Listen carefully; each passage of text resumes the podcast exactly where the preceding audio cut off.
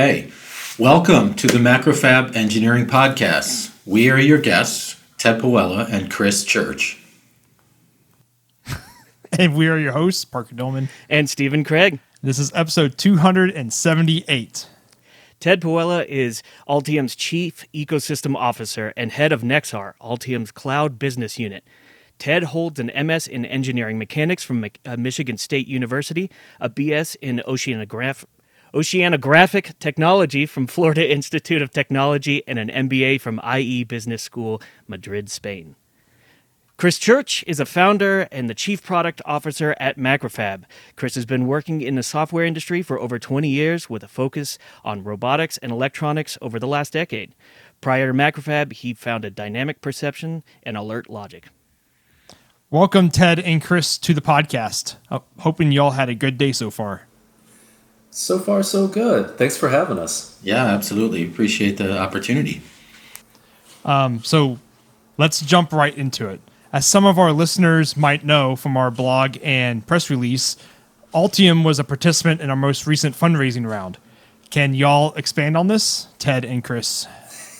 yeah, Chris, you want to kick it off? Sure, sure. So the um, you know we we've been talking you know with Altium for quite some time, um, and Altium is you know when we look at it amongst our user base, um, it is one of the most uh, prevalent EDA tools out there.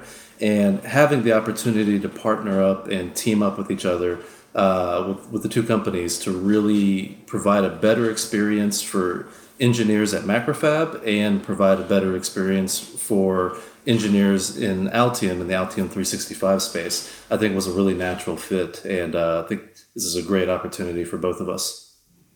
Yeah, and just to add to that, I would say Altium likewise has been paying attention to Macrofab for quite a long time.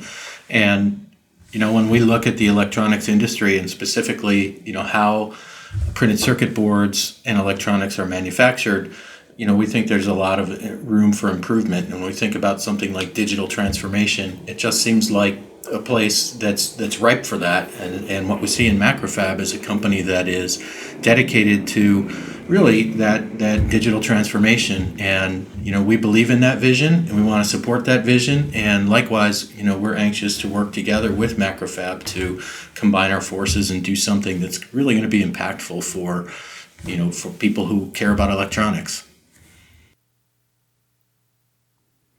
So, uh, given that digital transformation, what is Altium's goals around connecting uh, design engineers to manufacturing data? Yeah, I, I, guess the simplest way that I think about it is that it's it's kind of like saying, you know, rather than uh, doing something for someone, you know, do, do, do I want to do something for you or do I want to do something with you?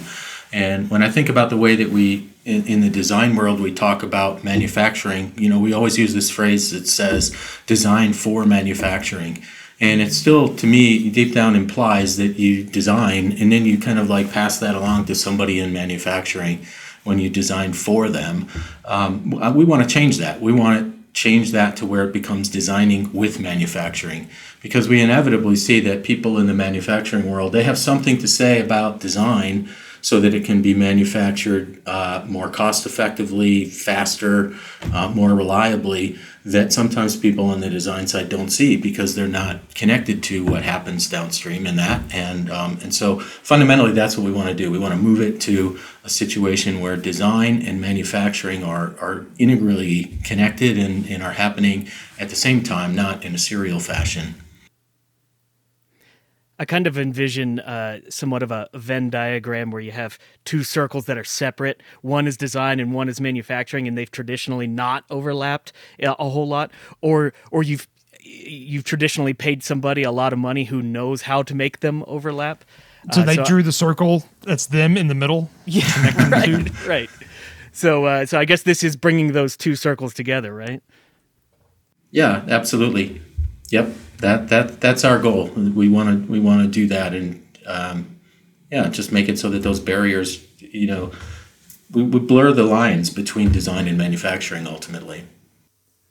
And I think you know to to really add on to that, that has always been you know one of the challenges we faced at Macrofab you know, if you go through all this great work to design a product, you've you've done your research, you picked all the best parts, you spent you know perhaps weeks or months on this uh, circuit board design, and you upload it to us, and all of a sudden we're telling you you know certain things are we can't purchase them this is going to cost you too much money and that just that sense of frustration to go through all that effort just to hear at the end you really haven't hit your targets. If we can work together to really bring that information to the forefront during the design phase and save that frustration get that get that design to production to manufacturing much faster i think uh, you know we'll really have succeeded for for both of our, our customers here so, what would be the concept behind that? Is that taking, uh, is that informing the engineers in the, during the design process of the manufacturing process? I think you know. I guess from uh, you know within Altium, we say that uh, it's one thing to inform people, but it's a different thing to get them to work together, and I and I think that's more important. Informing them is definitely important, but you know, our the the industry's best sort of attempt at that so far has been creating design rules, for example, and and that you have information, but it's not. It's really not the same as as people working together in the context of of sort of looking at the same thing, right? And uh, design rules can get you a, a fair ways, and they have. They've certainly helped the industry, but I think people working together, people working in a more collaborative way, um, whether they're you know kind of focused on laying out a printed circuit board, whether they're focused on deciding which components are going to be put in it, or they're um, figuring out how the heck they're going to actually, you know, get that onto an assembly line and get put together. Uh, all of those things, you know, I, I feel, and, and we feel as a company that, you know, those that that should be a collaborative approach, not not a rules based approach. Not so it, it, takes more than just, you know, um, being informed. It actually takes working together. I, perhaps I'm jumping the gun a little bit here, but uh, in in practice, how do you see that actually uh, looking? Is that something where the as the design engineer is physically clicking something on their screen, they get information about what they're doing and the impact later on down the road? So I, you know, I guess I'll, I'll jump in again, and I would say that I think that what we're um, uh, that that would be kind of like a that would be the ultimate vision for what I think we can achieve together.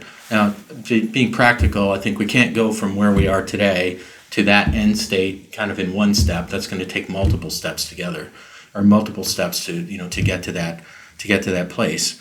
But um, but yes, I mean I think it, when I think about what would be ideal, if I just throw aside what's practical and what you could do, I think it would be just amazing if an engineer as he was designing if somebody on in manufacturing or in procurement could say hold on stop right there because you're about to design in a problem.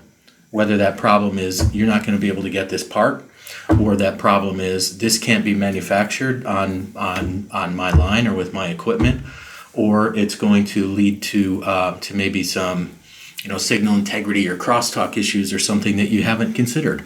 Um, absolutely, I think that would be the, the, the ideal scenario, and and certainly we want to work towards that vision. Yeah, and that's you know really thinking from our perspective as well. Uh, imagine you can do you can design your board almost anyway and it will mostly be manufacturable but as you're making those design decisions you're starting to really narrow down your success window and who's able to effectively manufacture that product without issue. So imagine like as you're moving a BGA to where another BGA is on the other side of the board, all of a sudden you're getting feedback, hey, now you're requiring a nitrogen oven, right? Now you're requiring epoxy, etc. These things uh, start giving you feedback and they're driving your cost up this much and then imagine if you could just sit there and say, hey, okay, great. What's the best way for me to address this situation? And potentially have someone on the other end go, hey, try doing this instead, right? Try this strategy. Yeah, and I think I remember seeing some long ago in my career some kind of statistic that I, I, I almost wouldn't want to be quoted because I'll inevitably get it wrong.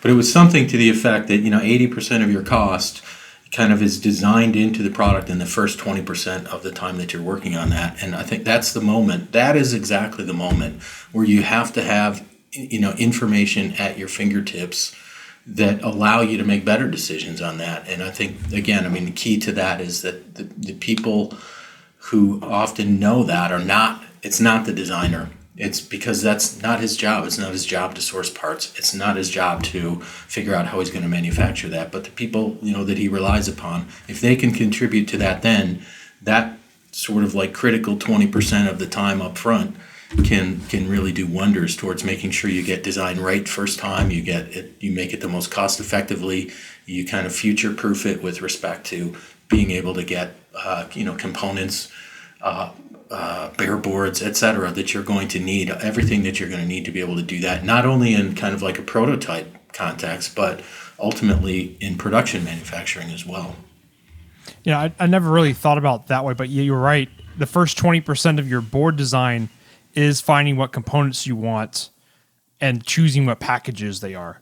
And that pretty much defines one, your supply chain, and two, your your manufacturability in terms of who you can use to assemble those parts. If you're choosing, um, you know, dip components and and through hole stuffs, like well, yeah, anyone can make that, but makes the board larger. But then you go swing it the other way and go, oh, I want to use 01, 005s on my you know chip components. Um, that's also going to drive up your costs for an equally different reason. yeah, and I think that that's one of the things you know when we look at the paths to solutions that that people have taken traditionally whether it's hey we're just going to do a BOM scrub down we're going to do design rules etc what they're often missing in a lot of cases are the intent of the product not just how it's to be used but the volume in, into which it's being being produced right? Um, what is the warranty period on that product going to be, etc. What is you know what is the price point you're going to sell it at?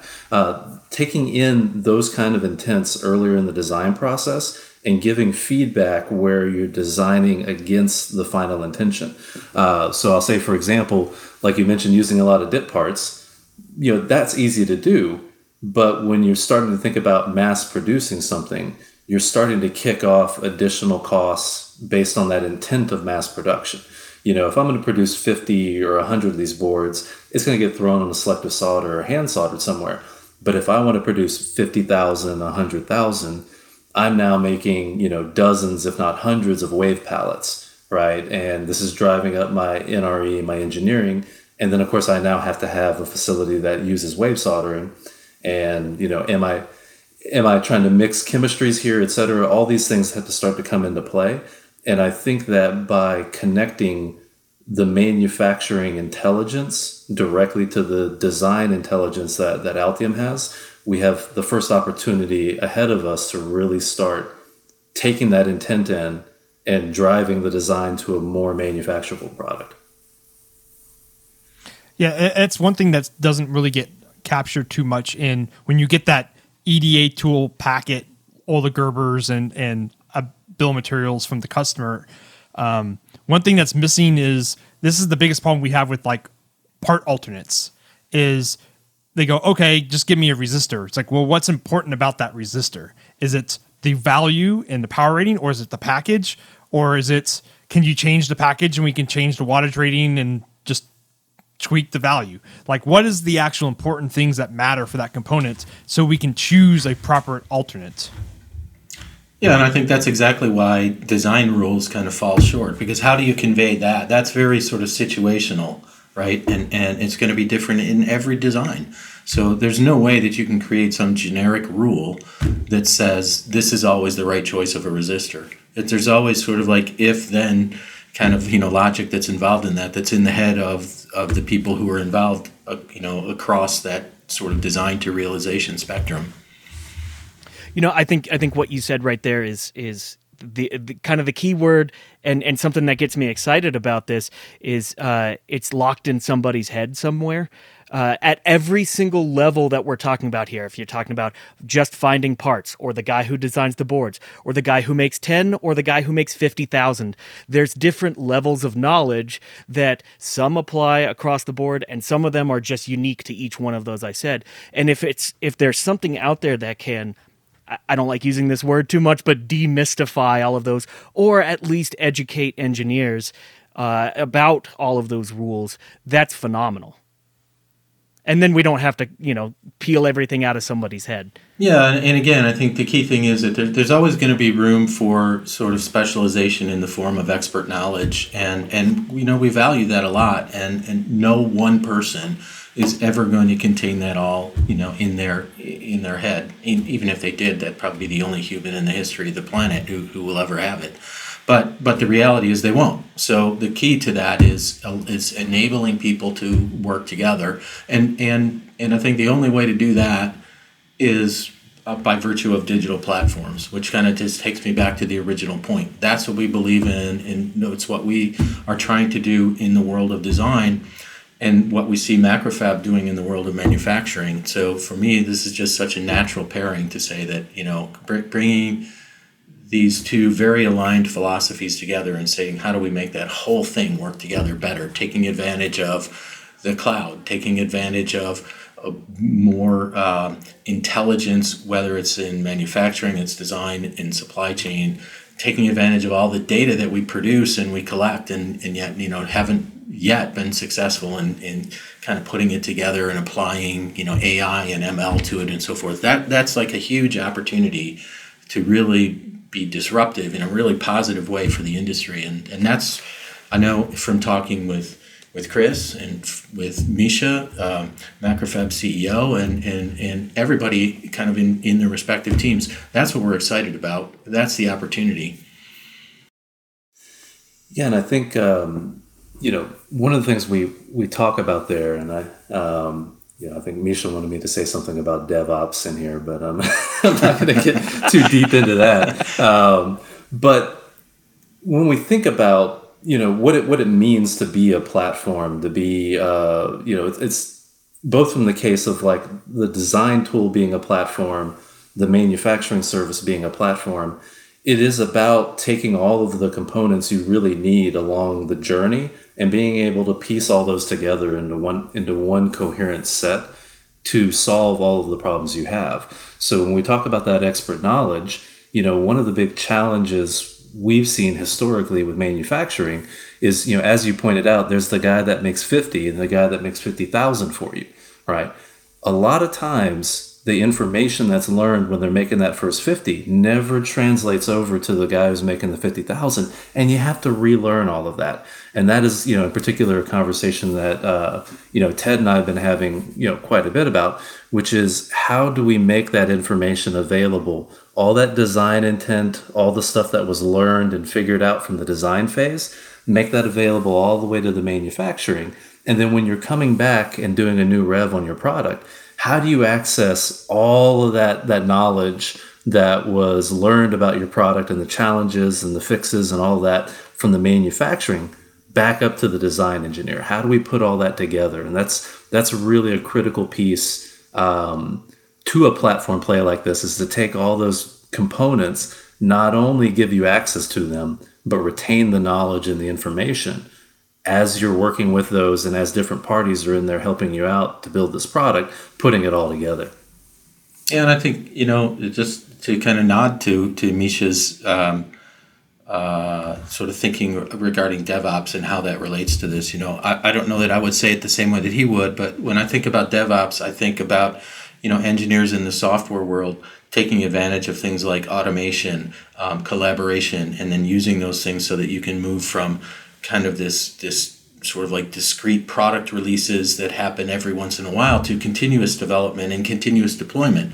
And and for me, that's an exact analog analog here to what we're saying is that you know we want to use knowledge so that we can can encapsulate it into into things that can be automated in the process that we're using.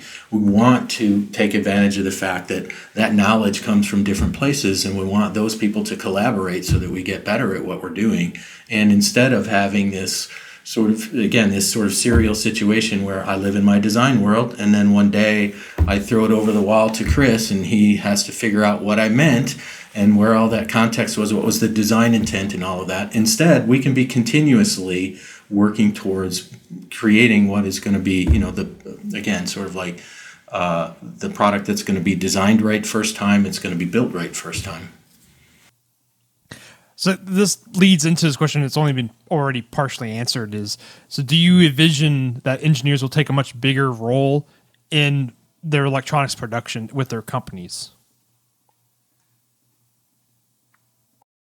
I, I certainly do, and I think I think it's already happening. I mean, I think it's just, you know, I, I actually like when we look at the way that um, I think it's part of the reason why macrofab is becoming you know more and more successful is exactly that is that engineer engineers are are taking already um, a bigger role in that and but but we've kind of you know with uh, the technologies that we've kind of given them to interact between design and manufacturing you know we've kind of we've kind of held them back. I mean really what have we given them? We've given them you know circa 1990s tools. We've given them emails and we've given them phones and yeah we've improved it because we've given them a cell phone instead of you know a landline that they don't have to be locked to. But we haven't given them much more than that. So you know the emergence of a, a, a platform for manufacturing and the emergence of platforms in the design world and now the opportunity to connect them together to me this is this is precisely because of that because engineers want and need to play a much bigger role in production yeah, and I think you know to, to add on to that, Ted, a little bit. Um, you know, you talked earlier about the continuous integration and continuous deployment. One of the things that you know, my background in software, you know, in addition to manufacturing, um, you know, really strikes me as the reason why so many of the cloud technology and tools out there are, are taken up so well is they give the right people the right level of control and information at the right time.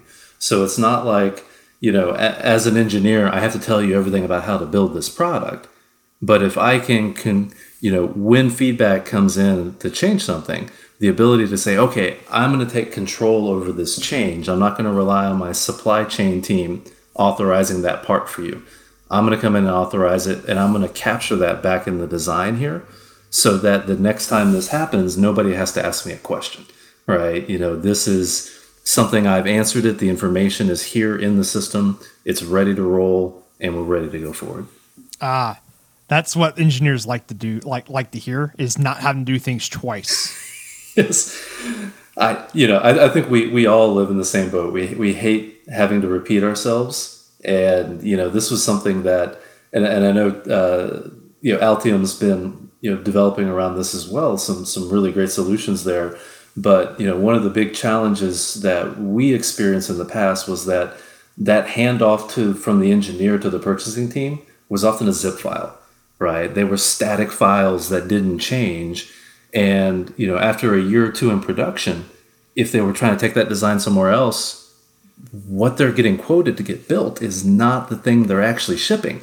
Right? So many changes have happened to that product on the manufacturing floor, et cetera, um, that a lot of it didn't even flow back to the engineer. They weren't even aware of those changes. And so it's like doing you know some Indiana Jones work, you know, with with every every new kickoff of production. You got to figure out all the stuff that that is different from what this package says. It, it's surprising how much that story has repeated itself. Uh, having manufactured so many products over the years. I, I, you're giving me PTSD. Yeah, I, I just I, I, just remember one time like someone showed us a picture of the product and I'm looking at the product online on their webpage. I'm like, these aren't the same products. Are you sure we're quoting the right thing here? But usually, what happens in that case is the procurement team is just using the original files they got quoted years ago at their current CM. Well, um, I, th- I think similar kind of what, what Ted said earlier, where uh, when you have a design package and you, you hand it over, it's just files or, or, or a zip file or whatever. And, and half the time it's just like the word good luck written on it, you know? uh, and, and, uh, I, I, think a lot of that stems from the classic business structure of what engineering looks like. Like you have this team of engineers, and just due to the communication structure, they build this giant communication wall around them, and they expect communication to come in one way and go out another way. And uh, and the purchasing team. Um, the way the documentation flows in between them, it's just it ends up being garbled when it when it's originally tried to be trying to be very structured and very um, strict in order to prevent issues. Uh, I, I completely agree with you, Chris. Having engineers um, perhaps have their tendrils a little bit further into other departments is actually a beneficial thing. Um, I know certainly we ran into situations like that at, at one of my first jobs where. Um, documentation spawned from engineering and it was great because you had a very small select group of people who all had the same train of thought in terms of how documentation should look and how it should read and feel. Uh, but it seemed like the loop never got connected back because it always spawned from one location. Uh, and so when there was problems, uh, we just weren't told. right. It was great documentation. Right. For whatever for, the for, state for the of that was. right. right. Unless it was incorrect. Right. Well, yeah. kind of like go a step further and tell you that that you know on that idea of the role of engineering and, and, and if engineers, you know, are going to be kind of like playing a bigger role in that. I can tell you, you know, we we for uh, for four years now we've held a, a conference for our users, and um, and that's called Altium Live. And at that conference, I can tell you that th- this topic of engineers wanting to know more about what happens in manufacturing, they want to know the why behind how things where things go wrong because they see it goes wrong pretty much every time. And I can tell you when I and, and you guys would relate to this even more than than I will. But if I've gone to a fabricator or I've gone to a contract manufacturer, eh, you, I can ask them a simple question to say, how many times does that design come to you in a way that you can just send it out to the floor and get it manufactured? And the answer is zero. That never happens. And literally, they say zero in this sort of binary way. It's not it happens once in a while. It never happens. There's always those sorts of questions, and the, and what our users at those conferences tell us continuously is, "Yep, that's true. We agree, eh, but we have no, we don't know why."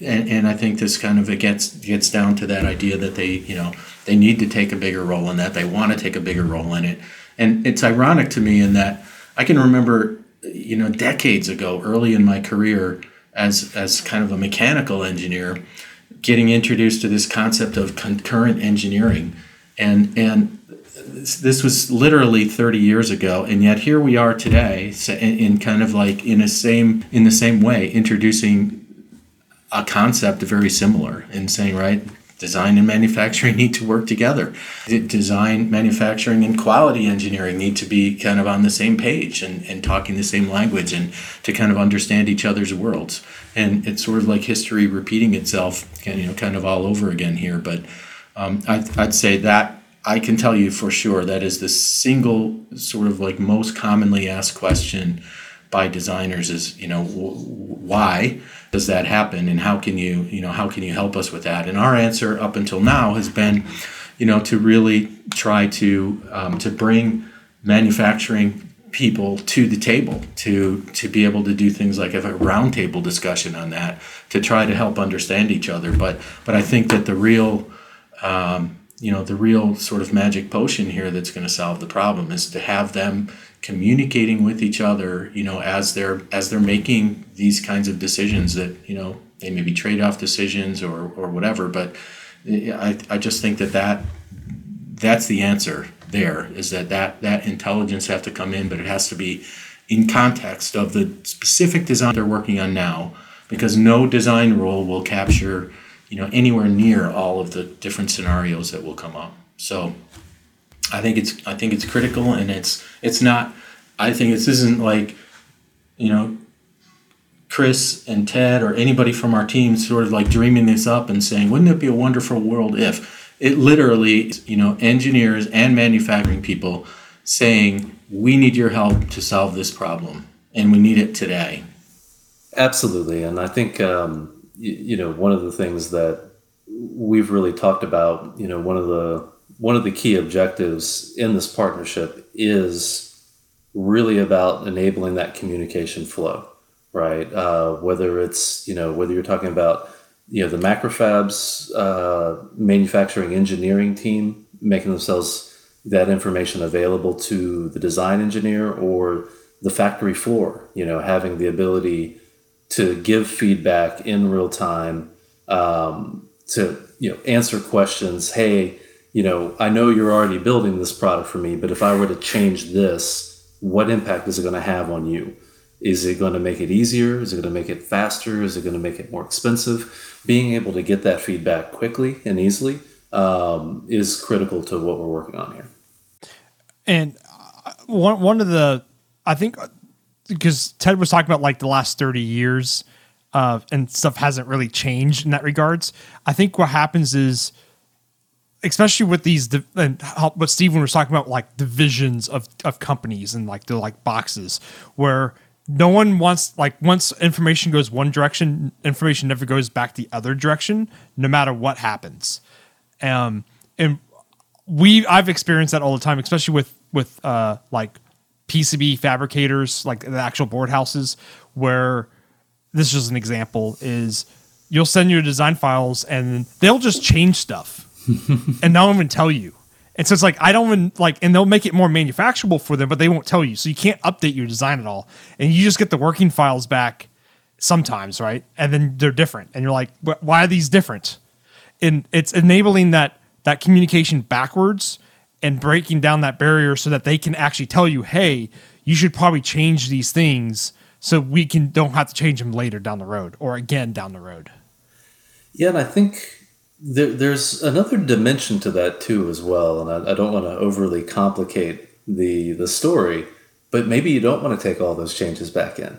Maybe those changes that, that, are that isolated to a specific process at a specific place and you want to have that information and that awareness, but you don't necessarily want to apply that change globally. Um, you know, I'll, I'll, say, for example, you know, one of the things that we deal with is every PCB fabricator, not every, but you know, PCB fabricators kind of fall into these sets based on the size of raw materials they they prefer to buy and work with. So you end up with different panelization rules for different fabricators, right? Now, that's not something you want to say everyone has to use this panelization. Now, you might want to do that really if you're looking to do high volume production. But if you're you're doing a lot of iterations, a lot of changes, that's something you want to take in as guidance, but not necessarily, you know, sort of a, a hard and fast rule. And that's going to be, you know, as we work forward, that's always going to be one of the challenges is really making not just information available, but again, that context and when it should be applied and how it should be applied, making that available to everyone in the process as well. And um, something that might be a little more controlled for the engineer side, because that's more like the manufacturer CM controlling the panelization of their of the boards. But on the design side, the what how the paste is applied to the boards. Um, there's two leading technologies out there. There is stencils uh, you know, squeegeeing paste across the board. And then there's also jet printers. Both uh, work in a completely different manner of how they apply paste and enable you to do completely different things with with components on the board. Whereas the pa- the paste jetter, you can you can put large large components like that have large thermal pads and that kind of stuff near other components that don't need a lot of paste because it can selectively deposit the part uh, the paste on the boards. Whereas a stencil, the only way to do that is with a step stencil, which besides the NRE cost, also has other issues of like when the blade goes across a step stencil, it's going to leave a shadow area as it goes across the step.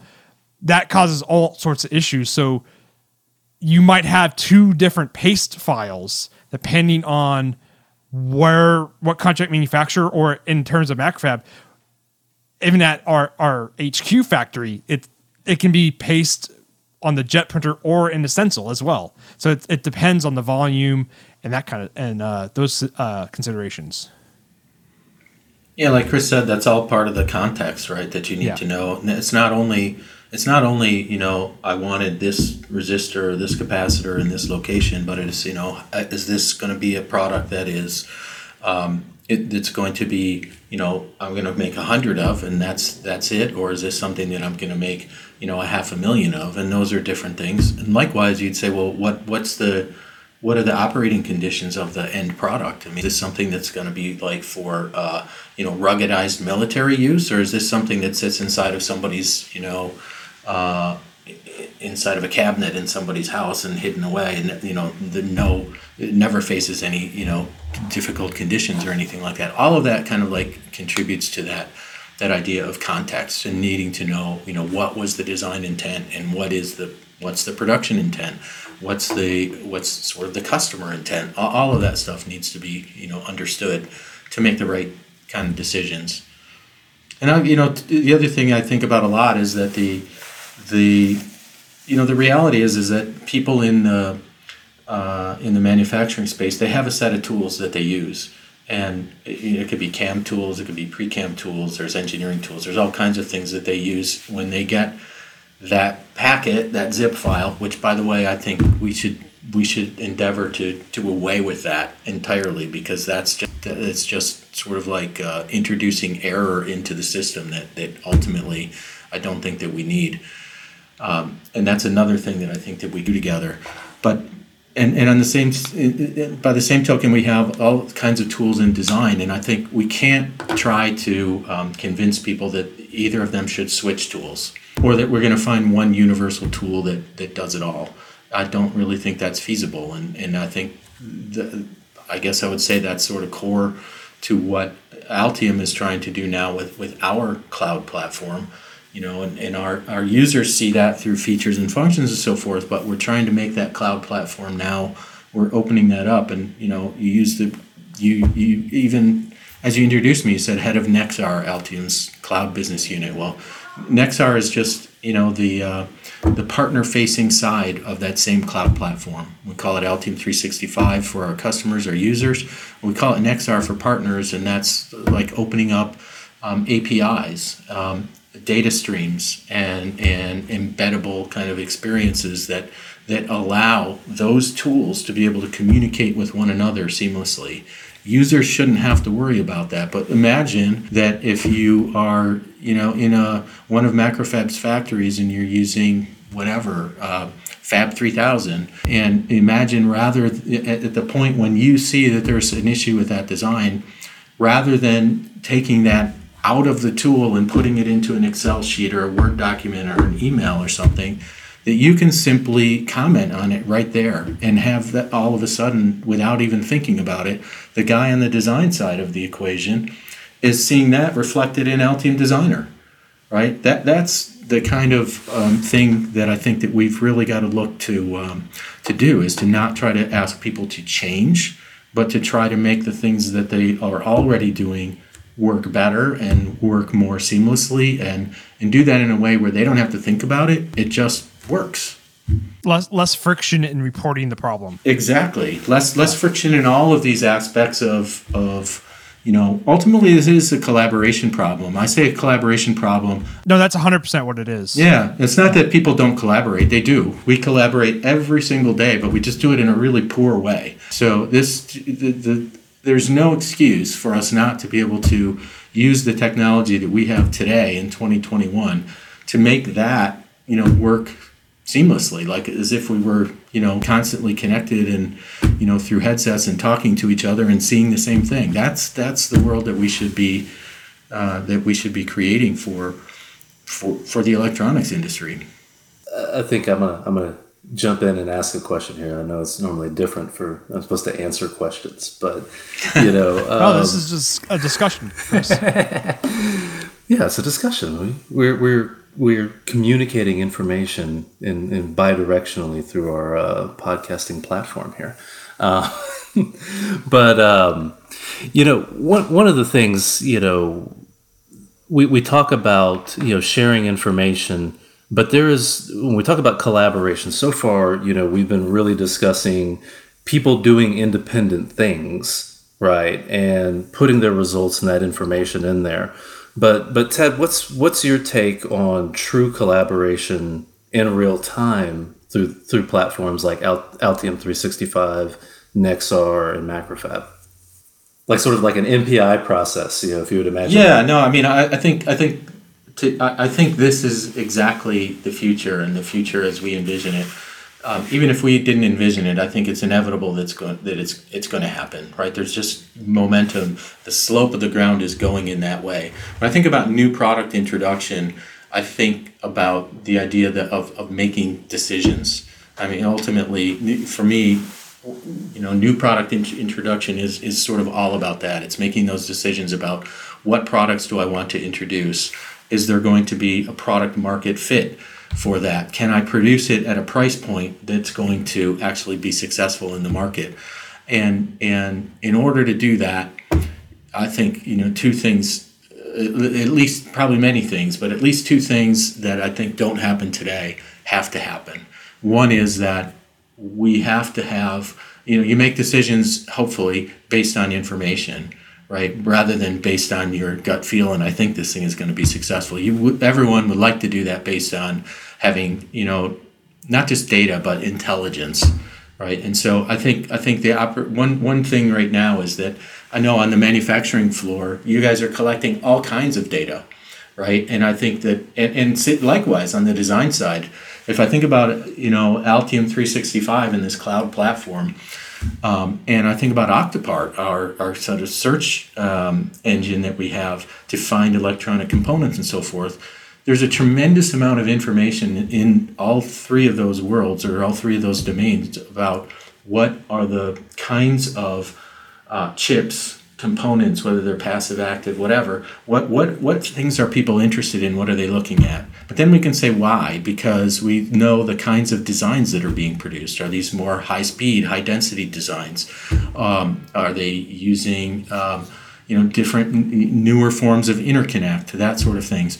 And we also know, likewise, you know, we can see what's happening from the side of, of production and how you know is that is that effective? What and you know what things are being used in what kinds of quantities? Where in the world are they being produced? And you know there's a lot of there's just a tremendous amount of data that exists that that could be used to help us um, to make those decisions. But it's really hard to sort of like harness that and do something with it.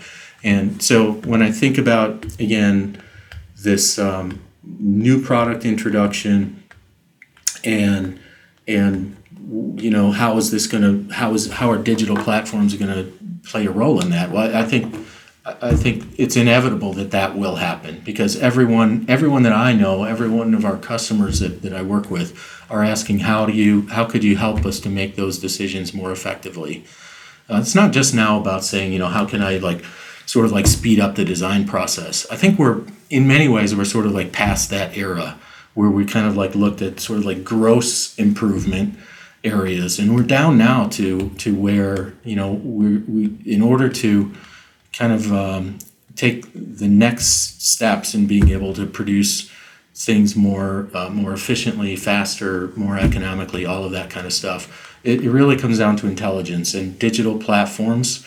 I think is the only way that we're going to harness all of that information. It's the only way we can capture it. It's, it's, a manufacturing floor today it, it, let's be realistic. It is on a digital platform um, in terms of collecting information in some way, but we never connected things like you know how do I quote um, those jobs? How do I make sure that you know again that connection between the design files coming in and the things that we need to um, work with here in the manufacturing plant?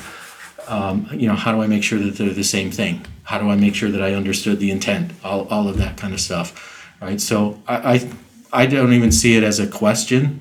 It's it, it is absolutely a matter of when, not if, and I think you know it's our intention, and I know Macrofab's intention, and our t- intention together that we're going to um, that we want to be first, that we want to introduce that, and um, you know for the benefit of our of of our customers, you know, and, and for our companies. Yeah, and I, I just want to want to jump out there with one thing because I'm like, you know, I'm thinking through this, and I'm like, I've got this wish in my head, right? Um, you you guys have this really cool uh, viewer where you can take where remotely two people can you know be sitting you know across the country from each other, and you can you know look at the board in three you know 3D view, 2D view, bring up the net list, etc. Now you know. Know, in, in my world, you know, these days NPI mostly means like oh, we've already designed it. Now you figure out how to manufacture it. Good luck, right? Um, and I'm imagining that kind of NPI meeting, right, where instead of sitting here with printouts and documents and people are on video calls, we can actually take the design, look at it, and start bringing that information in in real time. Like, see this here, this part, it's the problem because we're getting feedback in real time from this saying these these components are too close to each other, and now you're going to have this issue let's go ahead and just move that now, right now, and have that reflect back to the design, update the manufacturing instructions, and imagine doing that through a platform where every aspect of that process, and I'm I'm even stepping a bit further here because this is really in line with a lot of the stuff you know I've been having to work on recently, which is now imagine that fitting into an enclosure, right? And in the process and everything, a real product coming together but being able to sit there in a world and say, okay, we're all looking at this. You see right there that radius on that that screw boss and that the half of that enclosure is going to have an interference problem about 40% of the time because your tolerances are here and we can see this and then actually start making changes in real time. So it's not just about controlling the flow and the intent, but it's really about true collaboration between all the parties there. Yeah, and I think the critical thing that you said, Chris, in my mind, is real time. Because again, that collaboration it takes place, but super inefficiently. I, I, remember very distinctly talking to uh, an engineer from Google who said, you know, why is it that you know I have to uh, zip up a set of files and I send that to my fabricator or my contract manufacturer, and he find something like that that needs to be adjusted but he happens to be in another time zone he might be across the world and and he might be even speaking a different language so what he will do is see that problem and inevitably there's a 24 hour turnaround because of the time zone before the answer comes back to me but I don't quite understand if I'm if I'm answering the right question because I don't have the context. I've only got the written word or something that's in an Excel sheet. So I have to turn around and ask him to clarify that. Another 24 hour passes. And then maybe I've maybe then I understood what he wanted. I can make that change and now I send those files back to him again and wait for a confirmation. Days and weeks pass while this stuff happened, and, and literally this guy was I'd like to say tearing his hair out. I've obviously done that a lot, but but but literally saying why why is why does it have to be that way? Can't is, there's got to be a better way, and this is the better way: real time collaboration it, it's not just that though. Is because you were talking about how poor we collaborate now, and the reason why it's poor is because it happens after the bad things have already happened.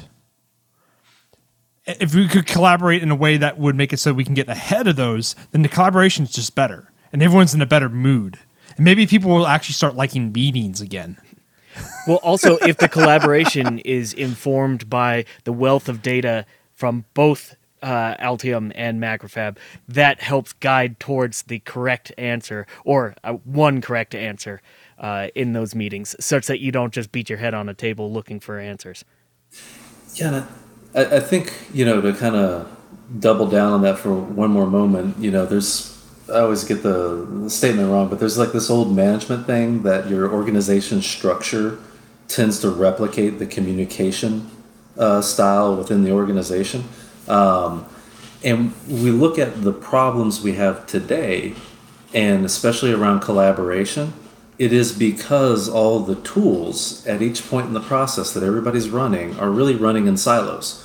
So it's not that you do a collaborative NPI process with your contract manufacturer. No, no, no. You send them your files. They perform the their NPI process with their tools they produce their report. They come back to you at the end of it, right? Uh, there, there's it's with the existing tool set and the existing way that we have implemented these processes today. I mean, as a, as an industry as a whole, you really get can only get a sequ- sequential process out of that. To get it collaborative, we really need to get the tools talking to each other in real time so that the engineer can be, the manufacturing engineer can be sitting there with his tool that he's comfortable with, but you're getting it instantaneously instead of having to wait for him to produce a report at the end of it. Yeah, and I, I, I actually fully agree with what you said, and maybe to put a practical spin on what we're talking about. I mean, we t- talked a lot about the concepts of making these things work together, but if I could just be really practical for a moment, I think Chris, you hit on exactly kind of where we're going together, in the sense that you know right now, what you know again, somebody finishes up a design in Altium Designer and they create a release package. And now that release package is sitting there on his desktop and, and now what happens to it? He's got to go to something else like email and independently again just sort of like toss it out into space and, and it gets there. But there's but there's no there's no connectivity and, and really what we've been talking about and what we're going to do is to make it such that that that that tool chain actually becomes a connected set of links because I think right now there's many breaks in the links of the tool chain, if you will, that exists when you go from design all the way through to realization, which is my word for manufacturing, right? Um, so I think you know what we're going to do together is make it possible for the design engineer when he says you know release to manufacturing. It is literally doing that because those tools are connected. When he presses release to manufacturing it can go from Altium Designer to uh, to uh, to it could be you know Fab 3000 or it could be uh, a UCAMCO tool or it could be a frontline tool or whatever it is on the other end of that to make those things connected so that the links are are literally connected together. That's what we're going to do, right? So there isn't going to be this intermediary of you know having to wait for an email or a phone call or or you know worse yet sometimes a you know a package in the mail.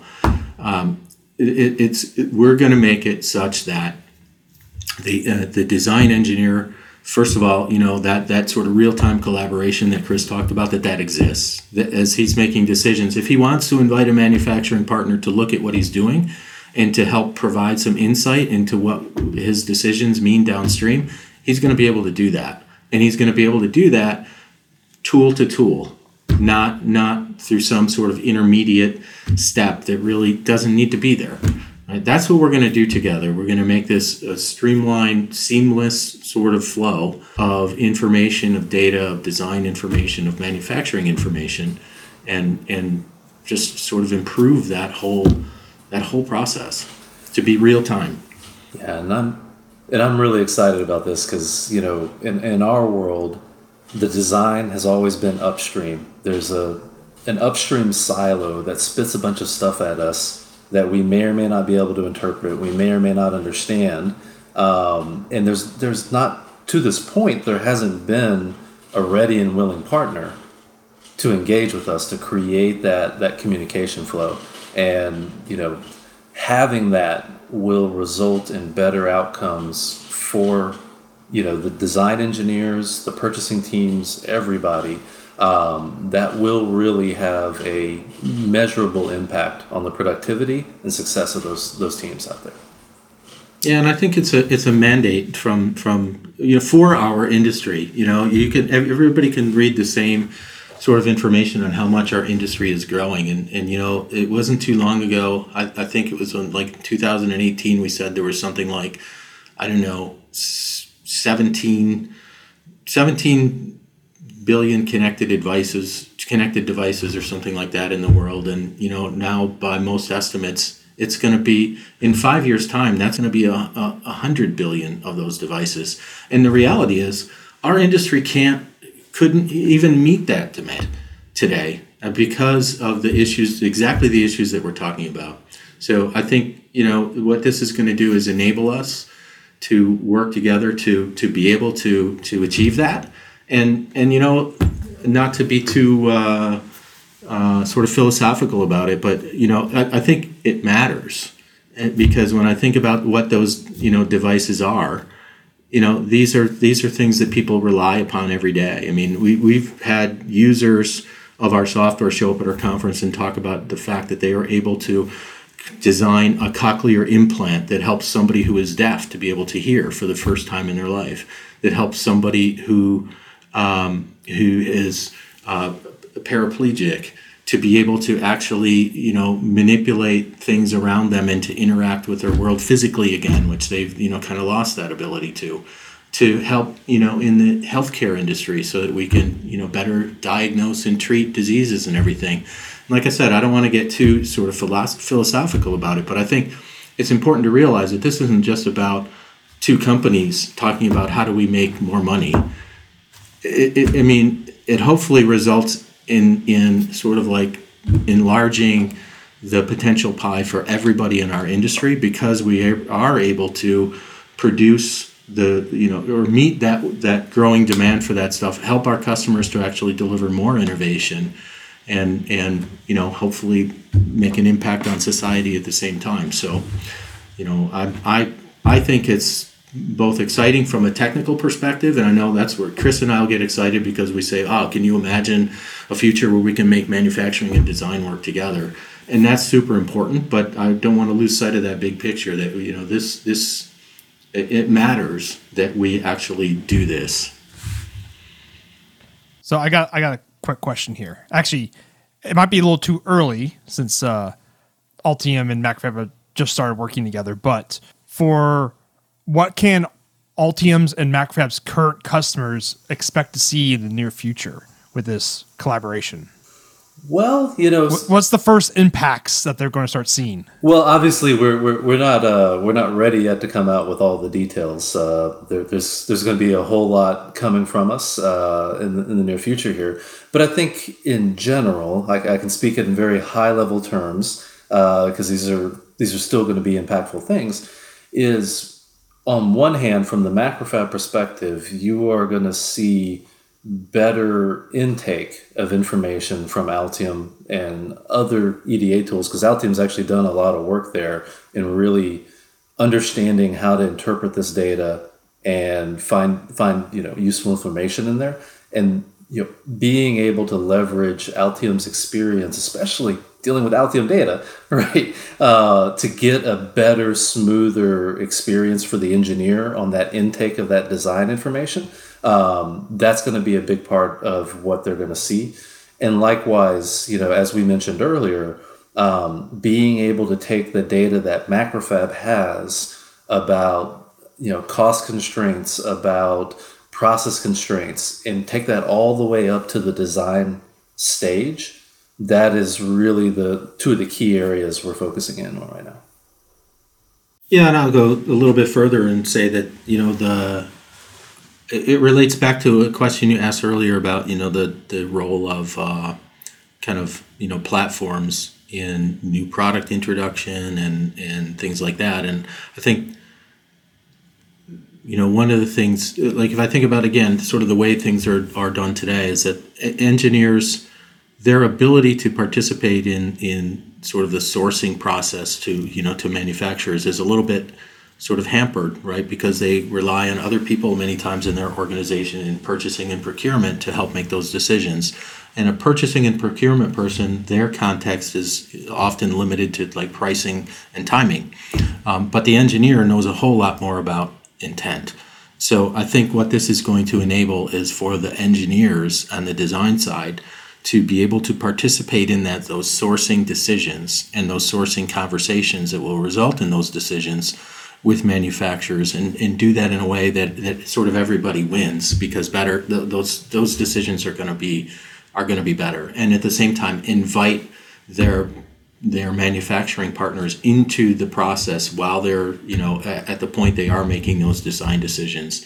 And and and we will i'm not going to put a, you know a name on it like it was a product name or something but i think making that possible is what our customers should expect from us and they should expect that from us not in on a time horizon that's you know so far out in the future that you know it's interesting but it's not impactful.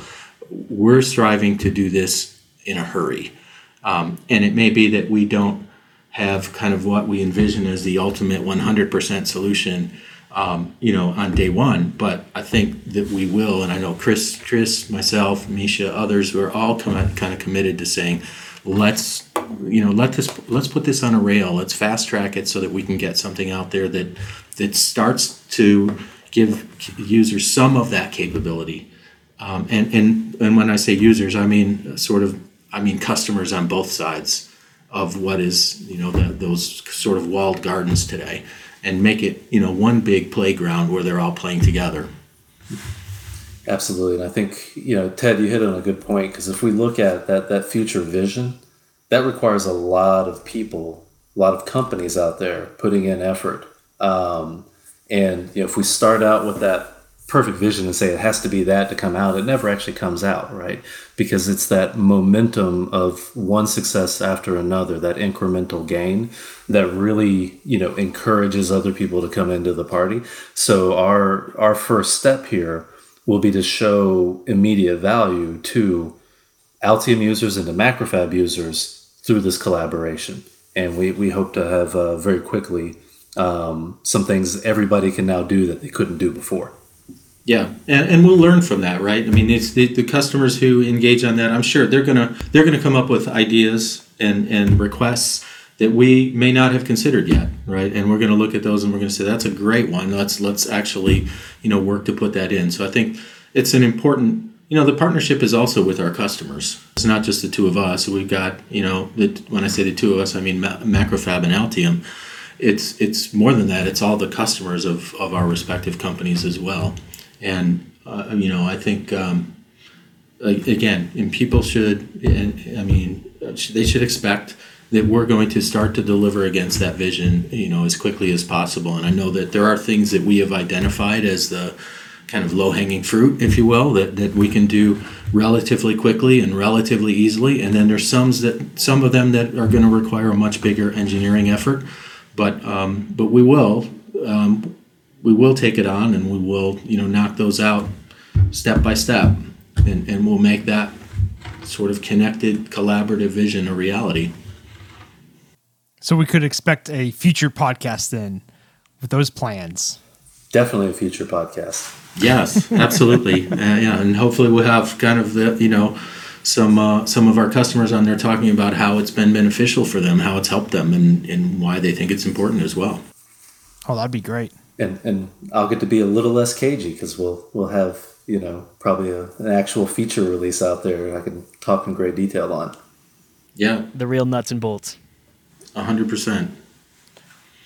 Well, thank you, Ted and Chris, for joining us on the podcast to share and uh, explain this this announcement to us.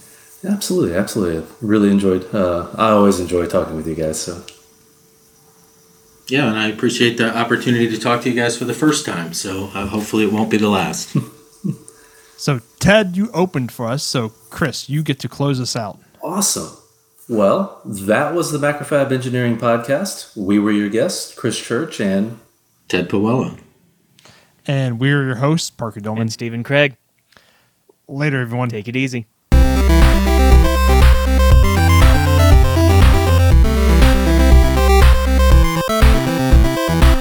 Thank you, yes, you, our listener, for downloading our podcast and sticking with us in our live stream.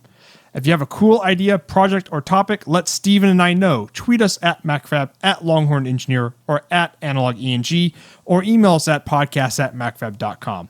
Also, check out our Slack channel. You can find it at macrofab.com slash Slack.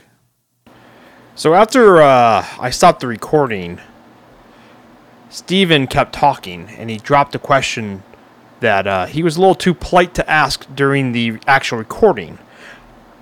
I managed to piece together the audio from various sources, so the quality's not the best, but I want you to hear what happened next. Hey, uh, I actually uh, I, have got a little bit of a um, perhaps a pessimistic question to to ask.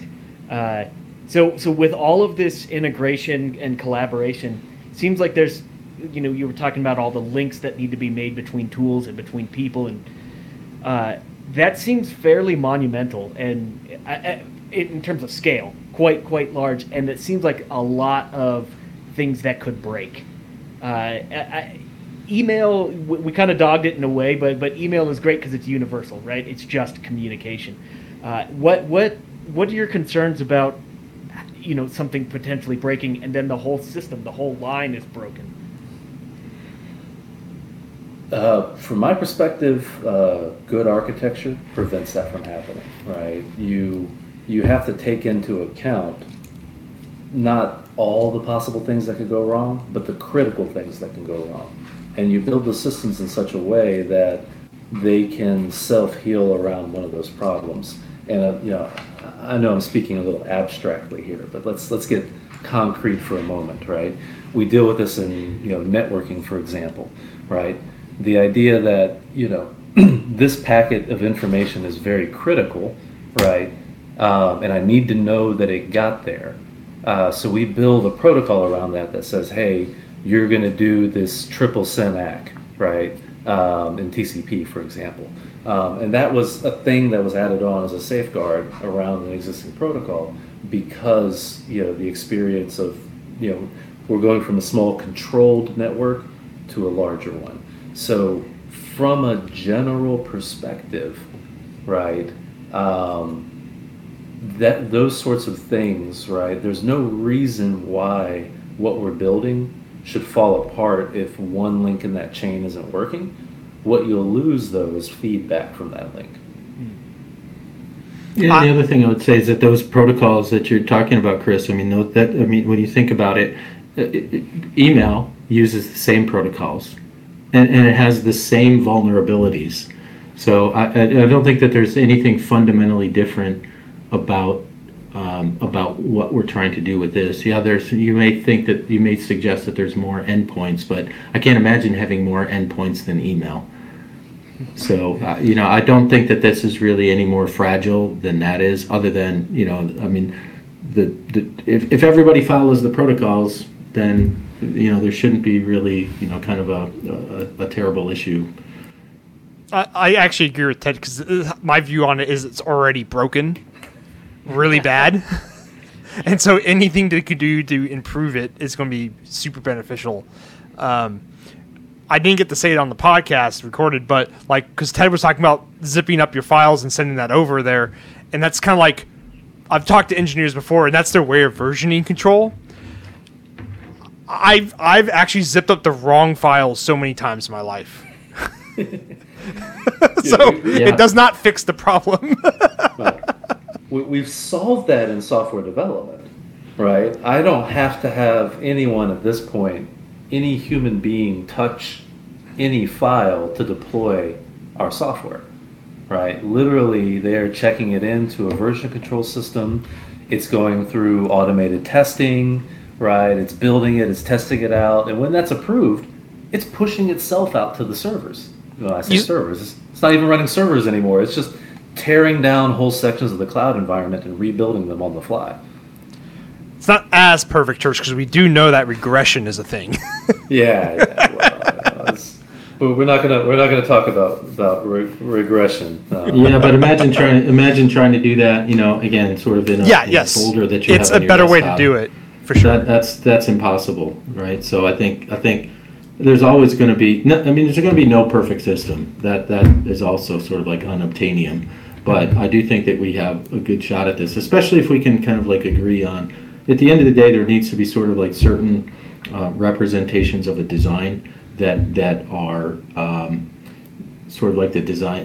It's the information of record right? And and those things have to be agreed upon. There's going to be you know something like that that multiple sort of instances of that that exist in the in the manufacturing world and some that exist in the design world. If those are version controlled and the right revisions are connected together, then it should you know it should make a lot of that work. But but ultimately, I think this is it's like it's like sort of arguing about. Um, the cloud and saying that well I, we're not ready to go to the cloud because it's not secure well, I can guarantee every one of my customers, and I could prove it to them, that, that they are far more secure working in the cloud than they are working on their desktops and sending files around through through unsecure protocols or worse yet through you know USB sticks and things like that. It's a far worse situation than working on the cloud. at least on the cloud, we can also see. We don't have to, you know, there's no record of who stuck a USB stick into my computer, but there is a record every time somebody touches something in my version control system. That's you know whether it's Git or whatever. Yeah, it's you know one of those uh, statements is you know everyone's like, well, I don't trust AWS's security.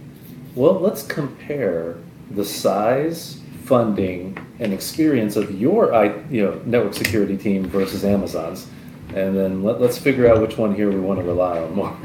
So- Yeah. Plus, you know, the other thing is just that uh, again, we got to take some baby steps, right? So I think yes, we kind of lay out this whole, you know, comprehensive vision for a perfect world, and and the reality is we probably never even achieve that.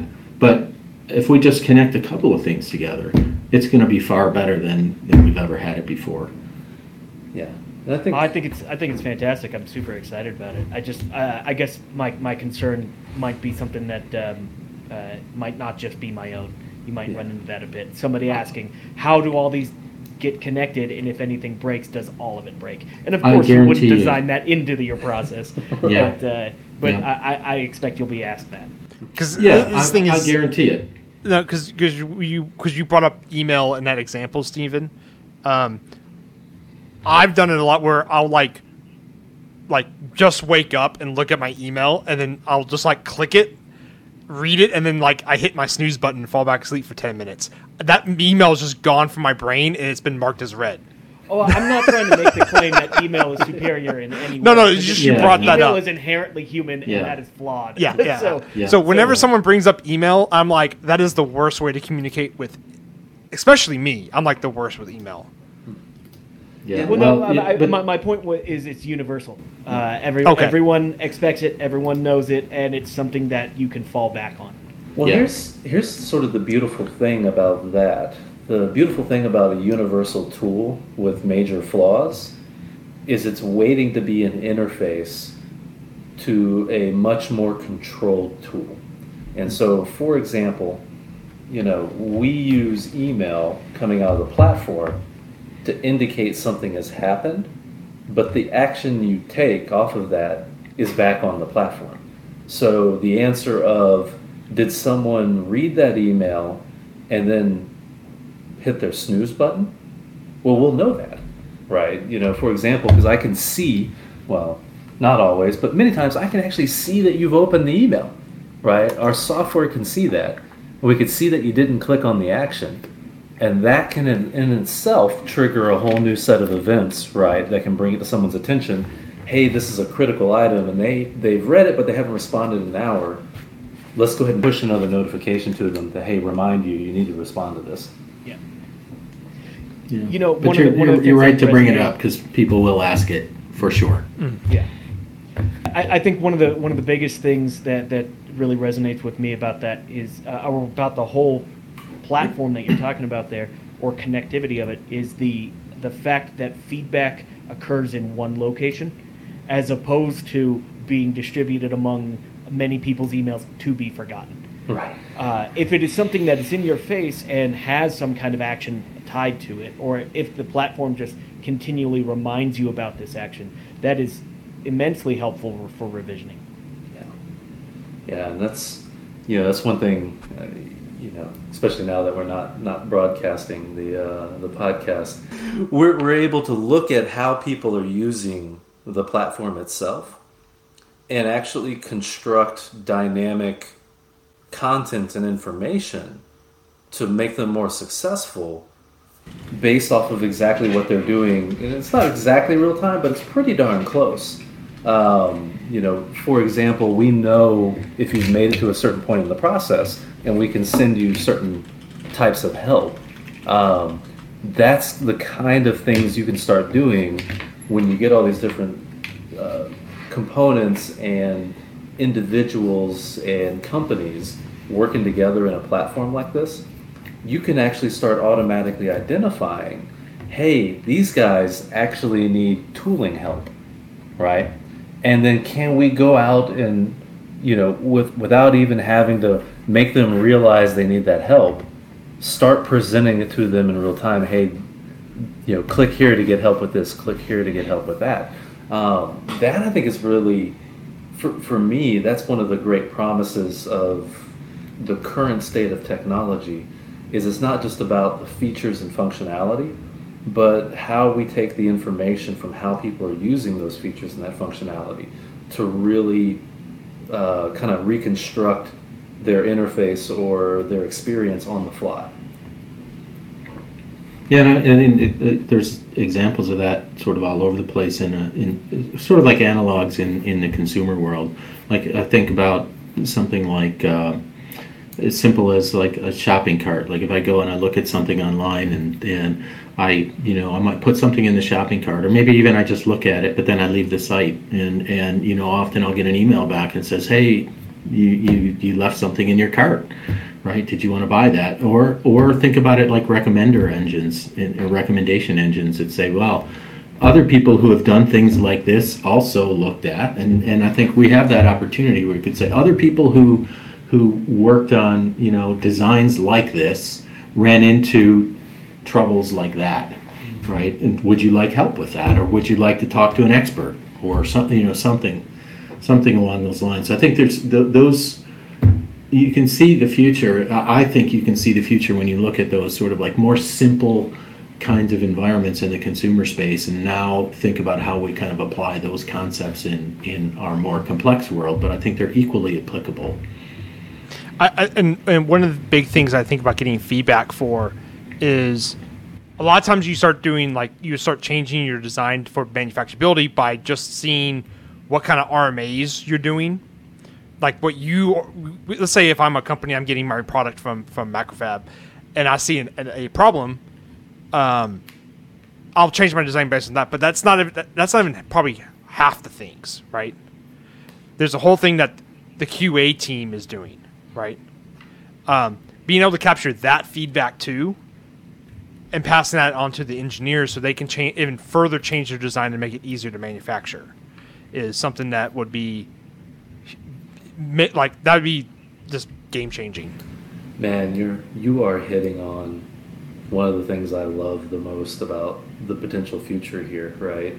Is you know, and again, this is something I've, I've been living in for a while, so I, I get to I get to have uh, you know nice you know wonderful dreams about what it what it could be, but imagine like you know one of the biggest challenges for me back when we were running you know say dynamic perception is what impact did that product change have on the profitability the quality etc of this product and be able to in real time see the data coming off of the floor as you after you've made a design change and be able to tie that to that design change and say that has resulted in a 5% lower fallout rate or worse, you know, a 20% higher fallout rate, right? You know, uh, lower yield because of that change. And to get that back, you know, as an engineer, um, while your manufacturing is going on, not